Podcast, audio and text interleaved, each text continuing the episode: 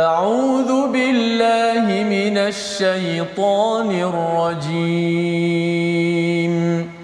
بسم الله الرحمن الرحيم.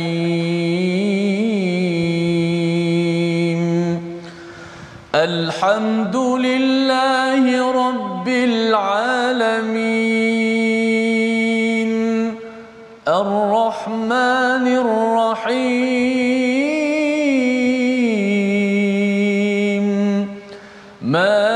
يوم الدين.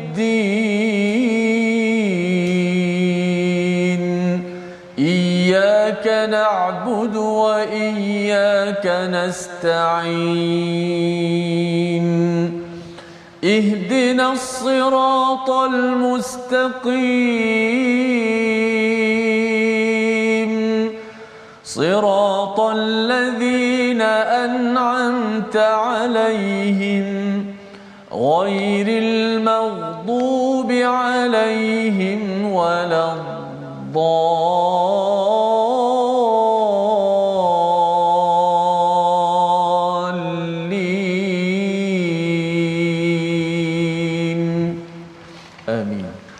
Assalamualaikum warahmatullahi wabarakatuh. Alhamdulillah wassalatu wassalamu ala Rasulillah wa ala alihi wa man wala syada la ilaha illallah syada Muhammadan abduhu wa rasuluh. Allahumma salli ala sayidina Muhammad wa ala alihi wa sahbihi ajma'in. Amma ba'du. Apa khabar tuan-tuan dan puan yang dirahmati Allah sekalian? Kita bersyukur pada Allah Subhanahu wa taala pada hari yang berbahagia ini kita ingin meneruskan pengajian kita, pembelajaran kita, baca faham amal dalam My Quran Time dalam surah Taha, surah yang ke-20 yang memberikan inspirasi kepada kita tentang perjuangan Nabi Musa alaihi salam. Satu kisah babak yang penuh dengan debaran untuk sama-sama kita maknai kehidupan kita. Ia bukan sekadar Nabi Musa beribu tahun yang lepas, tetapi menjadi motivasi kepada Nabi Muhammad, menjadi motivasi kepada para sahabat, menjadi motivasi kepada kita pada tahun ini. Dan hari ini kita bersama Al-Fadil Ustaz Tirmizi Ali. Apa khabar Ustaz? Alhamdulillah, siapa semua sihat ini? Sihat alhamdulillah ya. Kita bersyukur pada hari ini Ustaz ya. Kita Betul. nak meneruskan semalam kita dah melihat kepentingan solat. Ya, kepentingan solat pada Nabi Musa kepada Nabi Muhammad kepada kita sebagai umat Nabi Muhammad, ia bukan sekadar satu kewajipan tetapi ia adalah tanda hubungan yang rapat dengan pencipta kita ya untuk kita mengingatinya dan mengingati Allah ini banyak kali berulang di dalam di dalam surah Taha surah yang memberikan panduan kebahagiaan kepada kepada kita. Mari sama-sama kita lihat apakah sinopsis uh, bagi halaman pada hari ini. Sebelum itu kita baca dahulu doa ringkas kita subhanakala ilmalana illa ma 'allamtana innaka antal alimul hakim. Rabbi zidni ilma. Satu lagi doa tambahan kita. Rabbi syrah li sadri wa yassir li amri. Wahlul uqdatam min lisani yafqahu qawli. Kita saksikan sinopsis halaman 314 Bermula daripada ayat yang ke-38 hingga 41 kita akan melihat kepada apakah nikmat Allah kepada Nabi Musa alaihi salam. Diingatkan diingatkan ketika Nabi Musa berada di atas muqaddasi tua ya di lembah yang suci bernama tua Allah mengingatkan lagi dan lagi dan lagi untuk apa? Yang kita akan baca sebentar lagi. Kemudian disambung pada ayat 42 hingga 48 arahan Nabi Musa ya arahan untuk Nabi Musa dan Nabi Harun dalam berdakwah menyampaikan mesej ketuhanan ketauhidan kepada Firaun dan apakah modus operandi prosesnya akan kita baca bersama. Diikuti dengan dialog di antara Firaun dan Nabi Musa sekitar isu ketuhanan dan amat menarik kaedah Nabi Musa berdialog dengan bekas ataupun bapa angkatlah ustaz ya yang kita akan tengok bersama pada hari ini. Maka mari sama-sama kita uh, melihat kepada ayat 38 hingga ayat 42 dipimpin Al-Fadil Ustaz Tirmizi Ali. Silakan Ustaz. Baik, alhamdulillah terima kasih Al-Fadil Ustaz Fazrul yang mencerahkan kita peringkat awal ini dengan uh, sinopsis gambaran awal muka surat yang ke-314. Alhamdulillah tuan-tuan sahabat-sahabat Al-Quran terus setia dan main Quran Time baca faham amal. Uh, kita sebarkan rancangan kita di Facebook boleh tekan share pada kawan-kawan grup-grup WhatsApp yang ada mudah-mudahan memberi manfaat untuk pengajian kita pada hari ini baik kita akan baca dahulu ayat 38 hingga ayat 42 uh, begitu uh, dialog-dialog yang berlaku kisah yang masyhur. Ya, Nabi Allah Musa alaihi salam juga bersama dengan bekas ya, punya bekas bapa angkat ataupun yang membesarkannya lah. Alhamdulillah ya, satu kisah yang menarik untuk sama-sama kita teladani. Baik seperti biasa kita akan baca terlebih dahulu ayat daripada muka surat ke-314 jom sama-sama kita baca أعوذ بالله من الشيطان الرجيم. إذ أوحينا إلى أمك ما يوحى أن اقذفيه في التنين التابوت فاقذفيه في اليم فليلقه اليم بالساحل فليلقه اليم بالساحل يأخذه عدو لي وعدو له وألقيت عليك محبة مني ولتصنع على عيني. إذ تمشي أختك فتقول هل أدلكم على من يكفله؟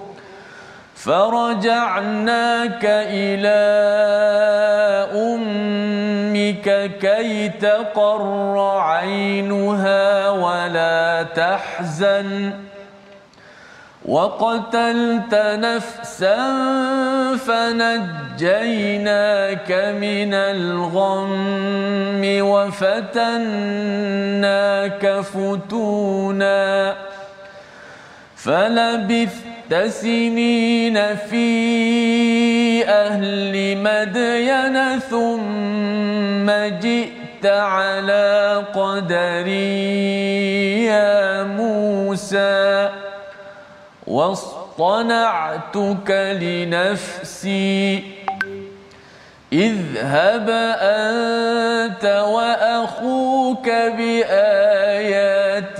ولا تنيا في ذكري. صدق الله العظيم. Surah Al-Azim gitulah bacaan daripada ayat 38 hingga 42 yang memberi panduan kepada kita apakah yang telah berlaku di atas uh, wadi ya di wadi di lembah Muqaddas Tua ya di atas bukit pada waktu itu. Masih lagi bila kita melihat semalam Nabi Musa berdoa ya Nabi Musa berdoa minta macam-macam ya. Rabbi syrahli sadri wa yassirli amri wahlul 'uqdatam min lisani. Kemudian dimintakan kepadanya sahabat untuk membantunya suaminya iaitu Nabi Nabi Harun. Maka pada waktu itu Allah menyatakan pada ayat 37 walaqad mananna. Ya sebenarnya kami telah pun menganugerahkan macam-macam kepadamu wahai Musa marratan ukhra pada pada kesempatan yang lain. Jadi Allah membawakan kepada kita kepada uh, Nabi Musa sebenarnya flashback balik ya ketika minta macam-macam ini Allah kata itu memang kamu akan diberikan kerana sebelum ini lagi apa yang berlaku? Id auhayna. Ya iaitu ketika kami mengilhamkan kepadamu sesuatu yang diilhamkan. Menarik ya perkara yang dinyatakan di sini. Iaitu uh, kami wahyukan kepada ibumu apa yang telah diwahyukan. Iaitu apa iaitu sesuatu yang rahsia maksudnya hmm. sesuatu yang rahsia yang uh, apa bendanya ni? Uh, kan? Kalau tuan-tuan nak tahu ini akan dijelaskan kepada kita pada season musim 2 ataupun musim 3 nanti ustaz. Hmm. dalam surah asy-syu'ara ataupun di dalam surah al-qasas ha pasal kisah hmm. Nabi Musa ni dia ada season ada musim walaupun perkara yang sama tetapi dilihat pada kamera yang ber, berbeza tetapi kalau kita fast forward sikit mungkin ada di kalangan tuan-tuan nak tahu kan dia ada kaitan dengan ibu Nabi Musa ini sebelum dia meletakkan anaknya di dalam tabut pada ayat yang ke-39 diilhamkan untuk apa menyusukan kepada Nabi Nabi Musa. Tetapi di sini disebabkan ia adalah percakapan kepada Nabi Musa hmm. sebagai haya sebagai satu uh, menjaga maruah ya wanita ya walaupun itu adalah ibunya jadi diletakkan dalam bentuk yang uh, seperti rahsia ya. hmm. ya uh, diberi sesuatu tetapi peristiwa menyusukan Nabi Musa sebelum meletakkan ke dalam tabut ini amat penting apa yang akan berlaku sebentar lagi. Sebentar lagi kita tengok. Baik ayat 39 anikhdhifi iaitu letakkanlah dia dalam satu peti. Kemudian letakkan hanyutkan dia fil yam. Ha, bukan fil nahar tapi fil yam. Hmm. ya yam ini maksudnya adalah sungai yang besar sungai yang besar merujuk pada sungai Nil di di Mesir ustaz biasa sungai Nil ustaz ya dia bukan macam sungai sungai Ulu Langat itu yang kecil aja mandi sekejap dia dah sampai ke seberang Sungai Nil ini luas. Ha itu. orang Mesir berbangga dengan sungai Nil. Oh ya, subhanallah. Mereka minum macam tu je. Maka minum, ya. Ha jadi bercakap tentang Sungai Nil ini adalah sungai yang yang besar.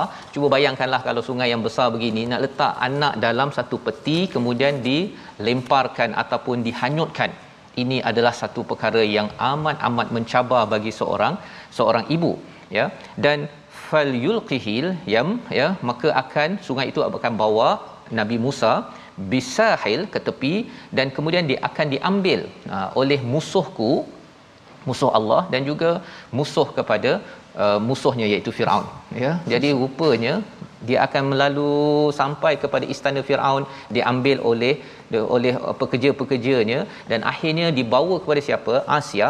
Asia bawa kepada isteri Firaun ini bawa kepada Firaun. Waktu itu Ustaz ya sebenarnya adalah kempen membunuh kepada baby-baby hmm. bayi-bayi lelaki. Pasal ada mimpi yang menyatakan bahawa ada orang lelaki yang lahir dia akan menjadi musuh kepada kepada Firaun. Maka mereka cut off. Ya dia membunuh segala anak-anak lelaki. Jadi dalam peristiwa ini ya wa alqaitu ya alaika mahabbah. Nah, satu-satunya perkataan mahabbah dalam Quran Ustaz kat sini. Ya. Yeah. perkataan lain adalah hub ya hub hub hub ya tetapi mahabbah ini kalau kita belajar bahasa Arab pun lebih huruf saja melambangkan ianya ekstra.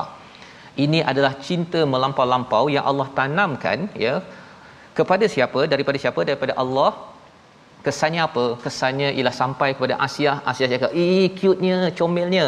Itu biasalah Asia sebagai orang beriman kan? Tetapi bila sampai kepada Firaun apa jadi tuan-tuan?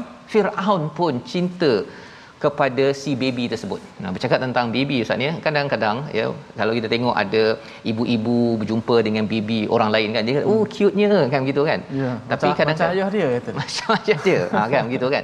Tapi ada juga saya ada seorang cikgu lah ya. dia kata dia kata kadang-kadang dia tengok baby ada yang macam tak cute lah dia kata. Ah. Dia rasa macam eh asal ni macam buruk sangat rupanya kan. Ah.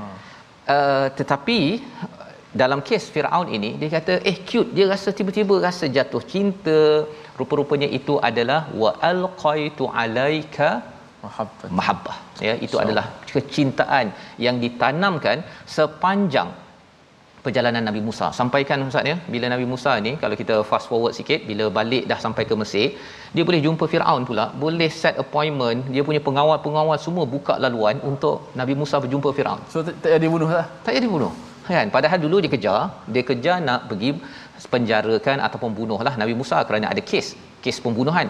Tetapi bila patah balik tu boleh pula set appointment okey bertemu dan akhirnya bertemu dengan Firaun di hujung halaman halaman ini. Nak ceritanya ialah bila mahabbah Allah sudah tanamkan kepada orang-orang di sekitarnya selesai perkara tersebut. Hmm. walitusna'a ala aini dan supaya kamu diasuh ke atas pengawasanku. Diasuh oleh Firaun tetapi bawah pengawasan Allah Subhanahu Wa Taala. Ceritanya ustaznya sejarahnya ialah di kawasan uh, Firaun pada waktu itu pendidikan amat special amat istimewa ya. Jadi diasuh betul-betul cara politiknya cara pendidikannya cara VIP-nya kalau macam sekarang ni ada sekolah-sekolah asrama penuh tertentu.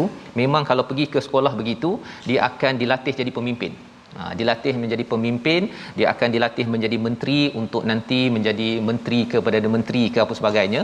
Maka ini adalah sekolah yang ada pada waktu itu sehingga kan istana-istana daripada tempat lain pun menghantar kepada kepada istana Firaun ini untuk di dilatih, dilatih agar mereka menjadi pemimpin di bumi Mesir. Pada masa yang sama Allah mengingatkan ini satu ya Allah ceritakan pasal ibu Nabi Musa dan juga apa yang berlaku ketika di dalam berada di sungai. Kemudian bila sudah sampai di istana Firaun. Sudah sampai di sana ayat 40. ya ayat 40 ini panjang tapi kita nak baca sekali lagi cerita kakaknya pula Oh. kakaknya bijak ustaz Ah. istamshi uhtuka fataqul bila dia dah jalan ya dia tahu dah adik dia ada dekat sana dia cakap apa hal adullukum ala may yakfulu eh tahu tak nak tak aku beritahu ada kot orang yang boleh memeliharanya. Ha, dia tak cakap bahawa ibu saya boleh memelihara kepada kepada baby ini. Pasal baby ini ustaz ya dia tak nak menyusu kepada orang lain. Dia merengeknya apa sebagai buat perangai lah. Jadi si kakak ini dapat maklumkan uh, tahu tak saya boleh beritahu siapa yang dia boleh menjaganya? Yakfuluh ya itu menunjukkan dia merujuk pada orang lain dia tak cakap bahawa mak saya sebenarnya boleh jaga ni. Pasal saya ha, itu kakak kurang bijak. Itu antara tanda-tanda kebijakannya. Maka apa yang berlaku kembalilah Nabi Musa kepada ummik ya kepada Tuhanmu. Kai taqarra ainuha wala tahzan. Ha subhanallah ya. Ah, Mak ni rasa senang betul dapat pegang balik anak yang dah masuk sungai tadi. Wala tahzan jangan jangan kamu sedih. Ha, menariknya ayat ini ustaz ya. Kalau ya. mak dapat baby, siapa Mhm. yang gembira ustaz? Nabi Musa ke mak dia yang gembira? Mak dia. mak dia. Mm-hmm. Tapi ini berita pasal mak dia, mm-hmm. tapi diberitahu pada Nabi Musa di atas bukit ini. Mm-hmm. Apa kaitannya? Ha kan. Rupa-rupanya kegembiraan mak adalah kegembiraan bagi seorang anak. Allah. Ha, itu dia punya Allah beritahu mak suka ni kamu kembali balik rupa-rupanya kalau ustaznya kita dapat baca Quran ya mak saya dapat lihat saya kan tuan-tuan bila dapat beritahu berita-berita menggembirakan pada mak mak gembira itu adalah kegembiraan bagi seorang seorang anak. Ha pasal ini berita yang Allah beritahu mak kamu gembira tau kamu dapat datang balik daripada istana Firaun. Itu adalah berita gembira untuk nabi Nabi Musa ya. Ha, jadi kita banyakkan menggembirakan mak ayah kita itu sebenarnya adalah salah satu uslub pendekatan yang Allah bawakan dalam ayat 40. Kita baca sekali lagi bersama Ustaz Tirmizi. Masya-Allah tabarakallah ah. Masya-Allah hebatnya perancangan Allah Subhanahu wa taala untuk Nabi Allah Musa alaihi salam sehingga mengembirakan ibu dan anak inilah hebatnya perancangan Allah. Allah atur untuk Nabi Musa sehingga membesar dalam rumah musuhnya sendiri. Betul. Ah, musuh agama Allah Firaun ini maka kita kena berada dalam perancangan Allah. Nak ikut perancangan Allah, ikutlah Al-Quran. Mudah kita berada dalam radar yang betul insya-Allah. Ayat 40. A'udzubillahi minasyaitonir rajim. إذ تمشي أختك فتقول هل أدلكم على من يكفله فرجعناك إلى أمك كي تقر عينها ولا تحزن. وقتلت نفسا فنجيناك من الغم وفتناك فتونا. فلبثت سنين في أهل مدين ثم جئت على قدري يا موسى.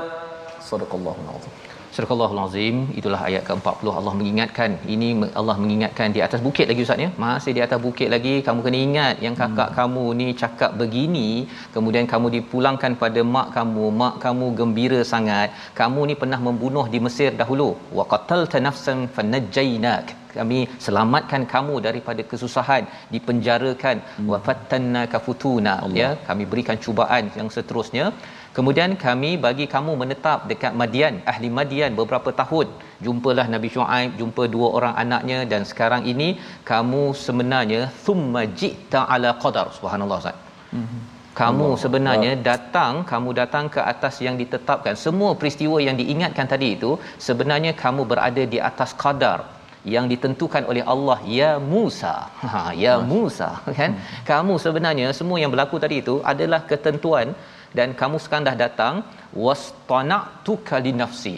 Perkataan ini daripada perkataan sana'a sebenarnya Allah pilih dengan grand design ya. Allah bagi kamu dulu begini kemudian dia masuk ke dalam sungai kemudian pergi ke istana Firaun belajar akademik di sekolah elit di istana Firaun kemudian kamu begini begini begini.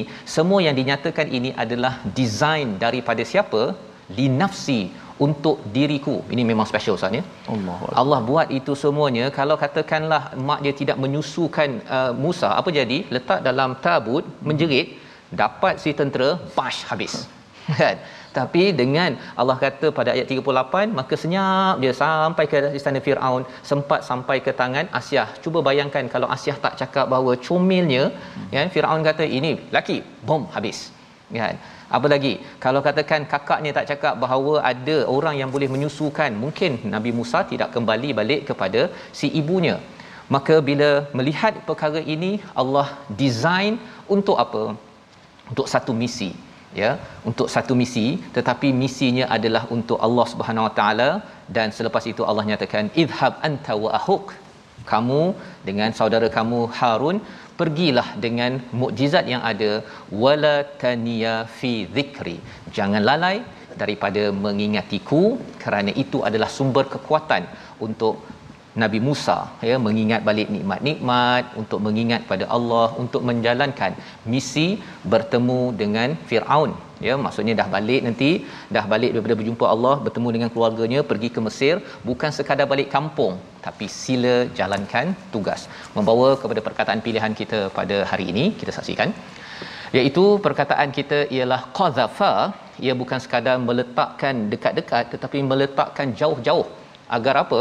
Awalnya dekat ustaz ya? Kalau di dalam uh, episod kedua ketiga musim 2 3 nanti syuara ataupun al-qasas mm-hmm. mula-mula maknya letak dekat. Lepas tu ditolak jauh ya? Oh. pasal kalau letak dekat mungkin tak bergerak-gerak sangat tentera datang boom habis. Tapi bila diletakkan jauh akhirnya dia mengalir dan akhirnya sampai kepada istana Firaun itulah menjadi tempat perlindungan tiada siapa yang menyusunnya kecuali dengan izin daripada Allah Subhanahu taala. Begitulah kehidupan kita bila kita ikut ketentuan Allah, kadang-kadang up and down seperti Nabi Yusuf kisahnya, seperti Nabi Muhammad ceritanya rupanya ada grand design daripada Allah. Apakah berlaku? Kita saksikan selepas ini kita berehat My Quran Time baca faham aman insya-Allah. Insya-Allah.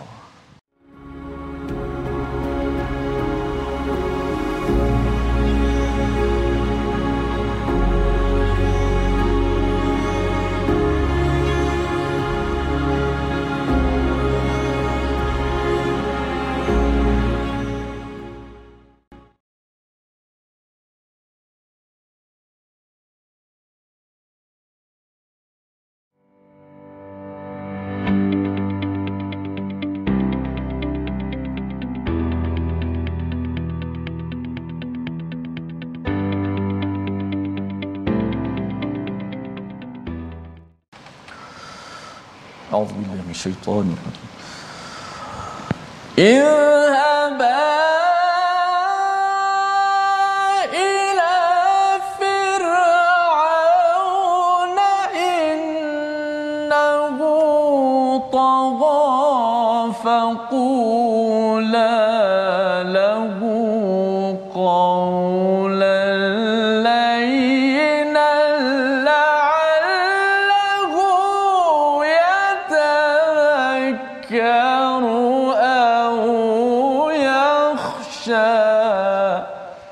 Sadaqallahu azim. Pergilah kamu berdua kepada Firaun, sesungguhnya ia Firaun itu telah melampaui batas.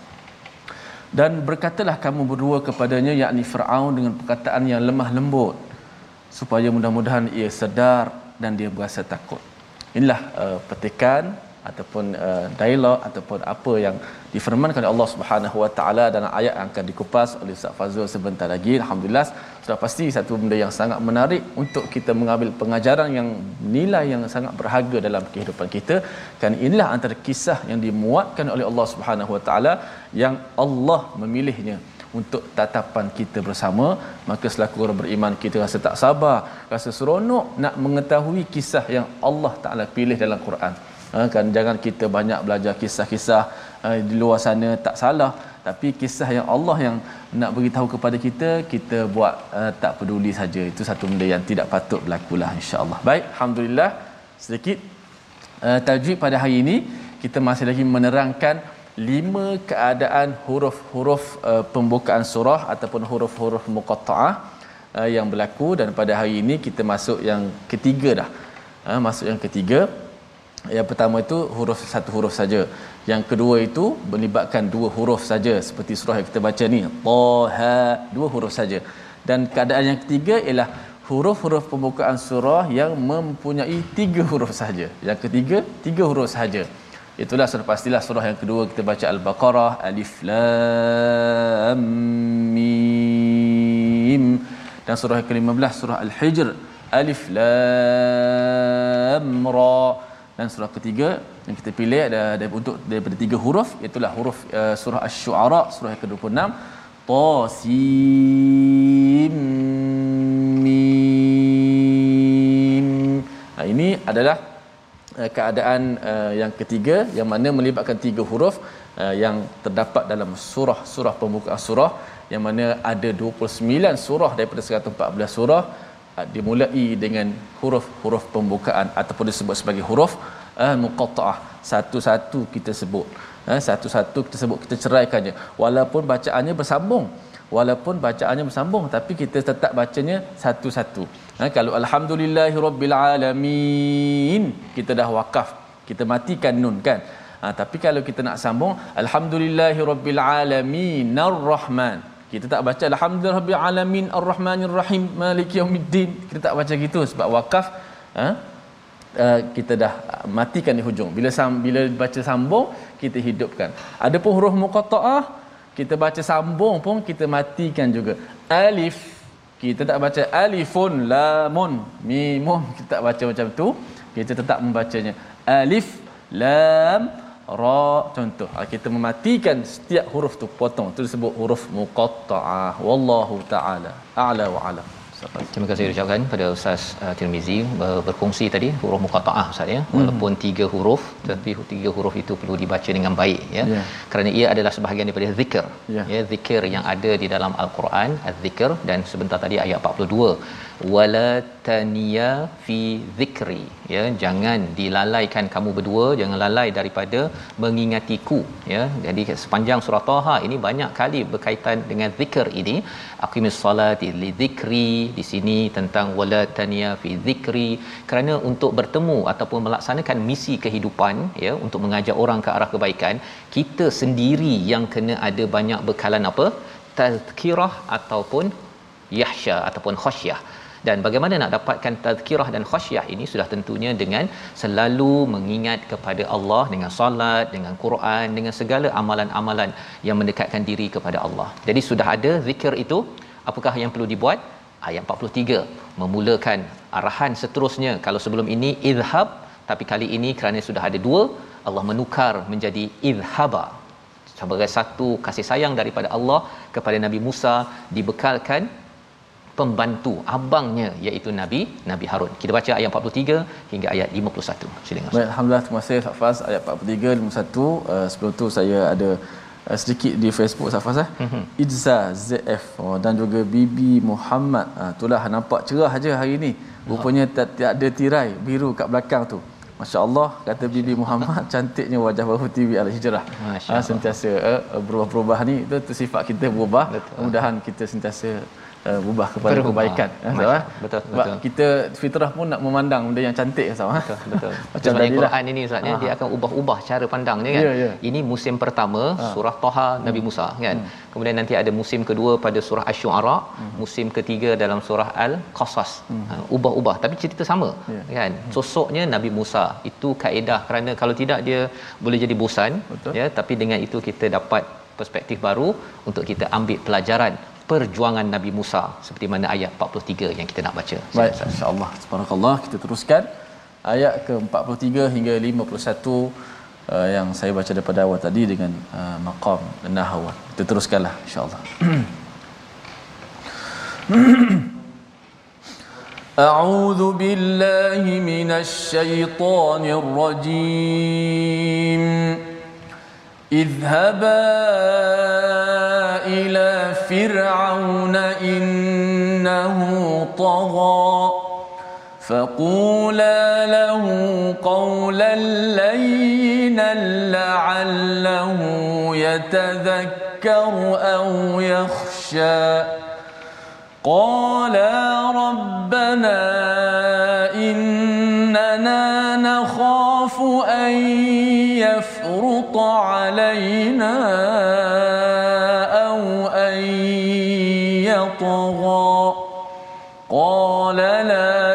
تخافا إنني معكما أسمع وأرى. فأتياه فقولا إنا رسولا ربك فأرسل معنا. فأرسل معنا بني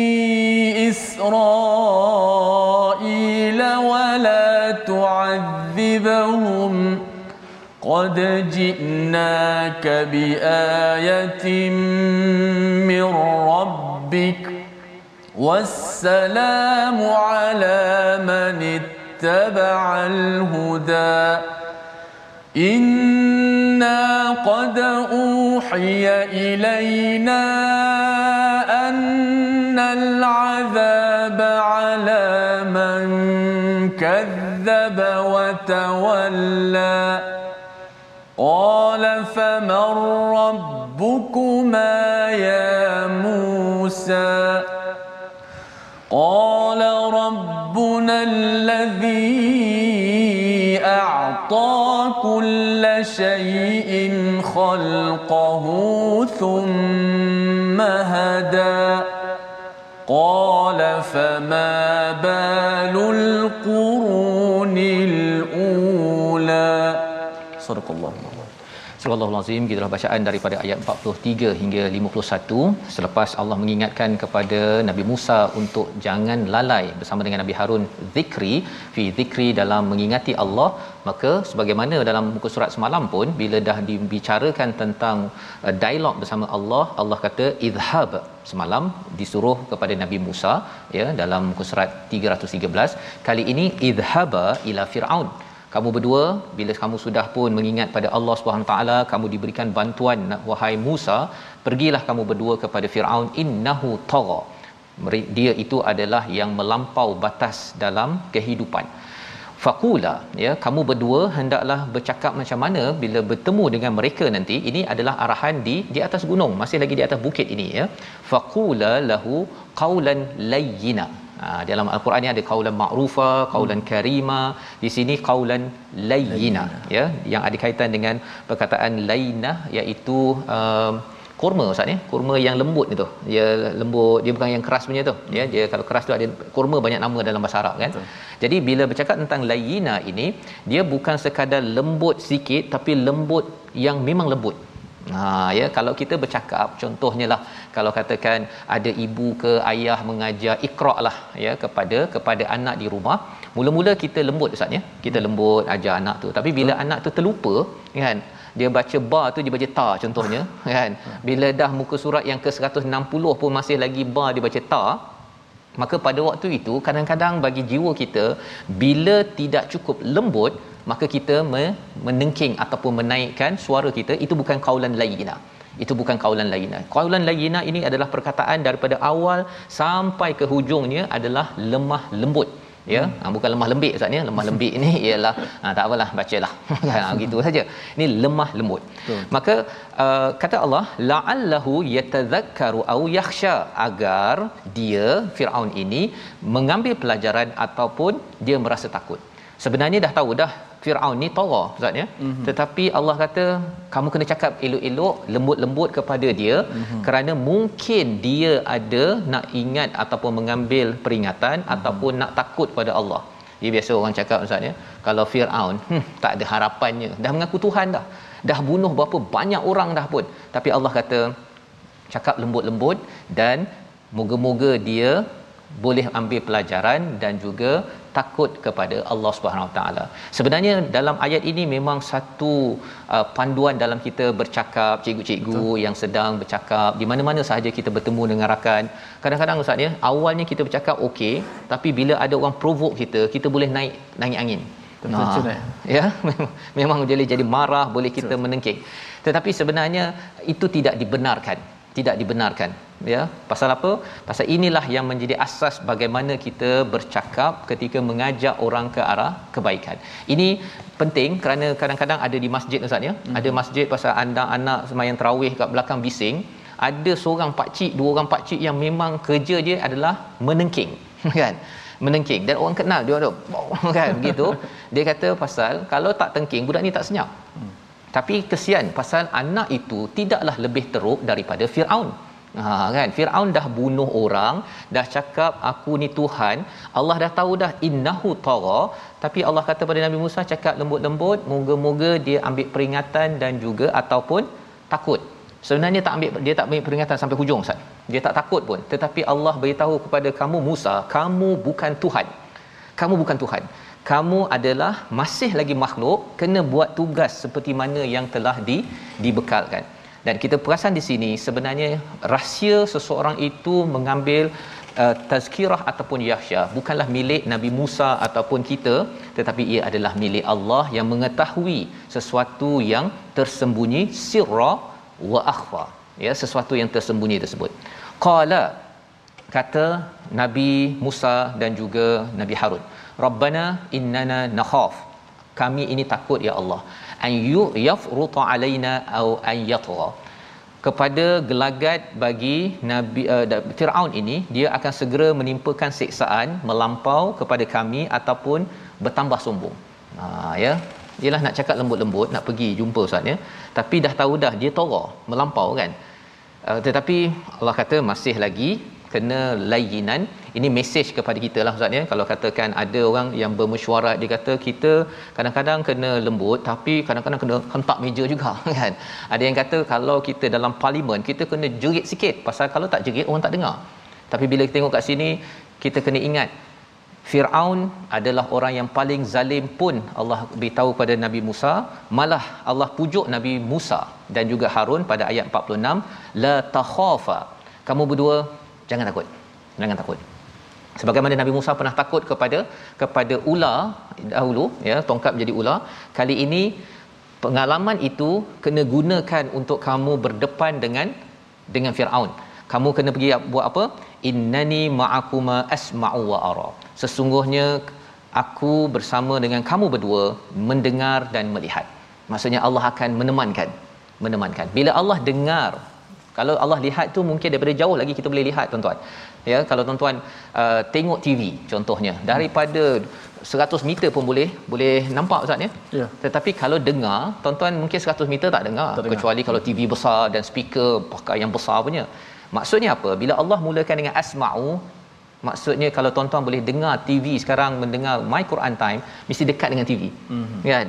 2 meter ke 3 meter tersebut Allah kata Allah dekat Allah dekat dan Allah akan membantu kamu pada setiap masa. Under radar okey sentiasa diperhatikan dan Allah tidak akan seperti ayah ya. Kalau katakan ayah nampak anak dengar anak menjerit ataupun tengah masalah ayah tidak akan biarkan anaknya ke keseorangan.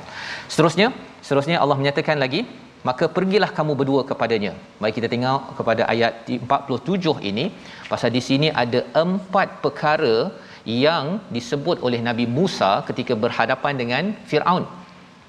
Berhadapan dengan Firaun. Siap ada lagi empat perkara. Dan empat perkara yang kita nak baca sekali lagi ayat 47 ini kalau didengar oleh Firaun memang dia marah sebagai seorang yang amat ego yang tawa tetapi macam mana dialog ini berlaku kita baca sekali lagi ayat 47 ayat 47 Ustaz Fazal baik ayat 47 uh, ramai yang komen tadi Ustaz. Uh, lembut tapi jangan lembek lah. Jangan lembek. Maksudnya lembut. Uh, ketegasan pun dalam keadaan lembut. Betul. Ni ada juga yang jadi bahasa dia lembut. Dia, dia lembut tapi bahasa dia boleh tahan ya betul. Itu yang kita nak tengok. 47 ni contoh layinan empat, empat perkara. Empat perkara. Oh, silakan Ustaz. okay. baik kita teruskan. Tadi ada yang tanya lagu apa? Lagu Nahwan. Hari ini Nahwan je saya baca tadi. Nahwan, ya. ni pun Nahwan juga insya-Allah. Ayat 47 A'udzubillah min syaitan ibu Fa'tiyahu faqulah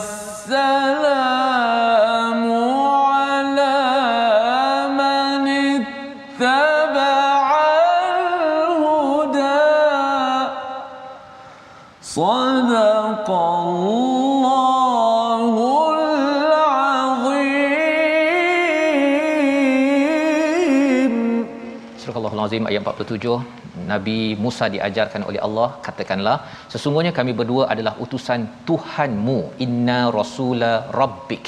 Cakap pada Nabi pada Firaun depan-depan tu hmm. kami ini rasul kepada daripada Tuhanmu. Ya. Fa arsil ma'ana bani israil wala tu'adzibhim. Ya iaitu wala tu'adzibhum iaitu hantarkan kami bersama dengan bani Israel yang menjadi hamba pada waktu di Mesir itu di bawah Firaun. Jangan hukumi mereka yang ketiga qad ji'na ka bi ayatin min rabbik. Kami ni ada mukjizat daripada Tuhanmu bukan Tuhan saya ya Tuhanmu. Ha kan? Wassalamu ala man ittaba'al huda. Siapa yang dan keselamatan bagi siapa yang mengikutnya empat mesej daripada daripada Nabi Musa kepada Firaun. Tuan-tuan bila Nabi Musa ustaz ya dengar macam ni rabbik rabbik padahal dia mengaku Tuhan maka pada ayat 48 itu sesungguhnya telah diwahyukan kepada kami bahawa azab itu ditimpakan pada sesiapa yang mendustakan ajaran agama yang kami bawa dan berpaling darinya ditambah lagi oleh Nabi Musa maka Firaun membalas Ustaz. Ha, Nabi Musa dah cakap panjang ni. Ini bekas anak angkat ni ni. Dah lama dulu aku kejar tak dapat. Ni balik-balik je terus lecture. Pam pam pam pam pam, pam ya. Nabi uh, Firaun dia cakap apa? Famar rabbukuma ya Musa. Siapa Tuhan kamu berdua ini wahai Musa? Harun pun dia tak cakap Ustaz. Hmm. Pasal Harun ni adalah hamba abdi. Hmm. Jadi dia sebagai seorang yang amat sombong sampai daripada percakapannya pun saya nak cakap dengan orang yang pernah duduk kat istana VIP saja ya Musa kan? Kalau macam contoh ustaznya kita berjumpa dengan seseorang dia kata wahai ustaz Tirmizi. Ha kan? Saya ada kat sebelah kan? Hmm. okey. Tak panggil nama saya pun tak apalah kan? Nak ceritanya ialah Firaun dia memanggil Nabi Musa sahaja. Maka uh, Nabi Musa menjawab rabbunal ladzi a'ta kullasyai'in khalqahu thumma hada. Ya Tuhan yang mencipta segala-galanya dan juga memberi hidayah. Cipta lembu lembu akhirnya makan rumput. Dia dapat hidayah Uh, katakan bagi siapa? Bagi ayam makanlah. Makan jagung ke makan cacing ustaz ya? Mm-hmm. maksudnya dia dapat makan apa yang patut. Itu semuanya adalah ilham hidayah daripada Allah. Manusia diciptakan dan kemudian diberi hidayah untuk makan dan buat apa yang diperlukan. Uh, itulah tuhanku ya? Jangan pula jadi seperti lembu tak ada nak makan burger king ke ustaz ya? Tak ya. ada nak makan McDonald ke apa sebagainya tak ada. Pasal apa? Pasal nak ceritanya ialah lembu ikut hidayah manusia kena segan pada pada lembu yang dicipta oleh Allah kalau tidak mahu ikut hidayah Allah. Allah. Firaun dia terbakar ni. Dia terbakar pasal dah tengok eh jadi dia menggunakan kaedah untuk attack menyerang kepada kepada Nabi Musa dan juga Nabi Harun dengan satu soalan ringkas saja. Fama balul qurunil ula? Oh. Jadi bagaimana keadaan umat-umat yang terdahulu Ha kan. Adakah mereka ni akan diazab masuk neraka? Ni ada orang dengar semua Ustaz ya. Betul. Jadi kalau dengar kalau Nabi Musa salah jawab ya menyatakan bahawa semua ini ha, kamu-kamu semua ahli keluarga semuanya akan masuk neraka. Mm-hmm. Habis. Apa jawapannya Nabi Musa? Kita saksikan esok kita lihat oh. resolusi kita bersama. Eh? Yang pertama ialah resolusi kita sentiasa yakin Allah akan membantu kita walau kita pernah berbuat silap. Yang kedua ketika melaksanakan misi dakwah jangan lalai daripada berzikir ingat Allah dan yang ketiga utamakan kelembutan dalam berdakwah kerana ia akan memberi kesan tazkirah ataupun takut pada Allah. Kita berdoa Ustaz. Bismillahirrahmanirrahim. Alhamdulillah wassalatu wassalamu ala Rasulillah. Ya Allah ya Tuhan kami, kurniakanlah kepada kami hati yang lembut ya Allah.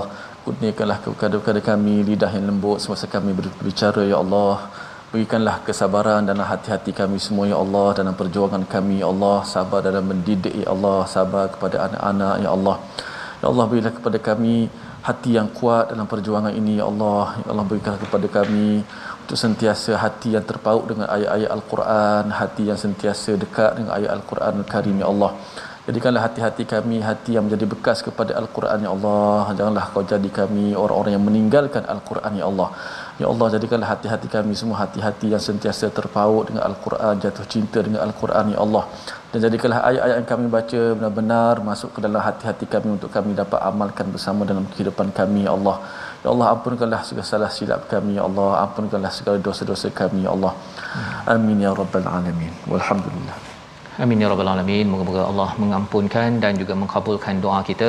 Terus kita ingin membina meneruskan perjuangan Nabi Musa, Nabi Muhammad dengan sama-sama tuan-tuan dijemput menyumbang dalam tabung gerakan Al-Quran. Kita ingin membina masyarakat yang berkata lemah lembut, ha, bukan lemah lembik ataupun berkata marah-marah dalam masyarakat kita di Facebook.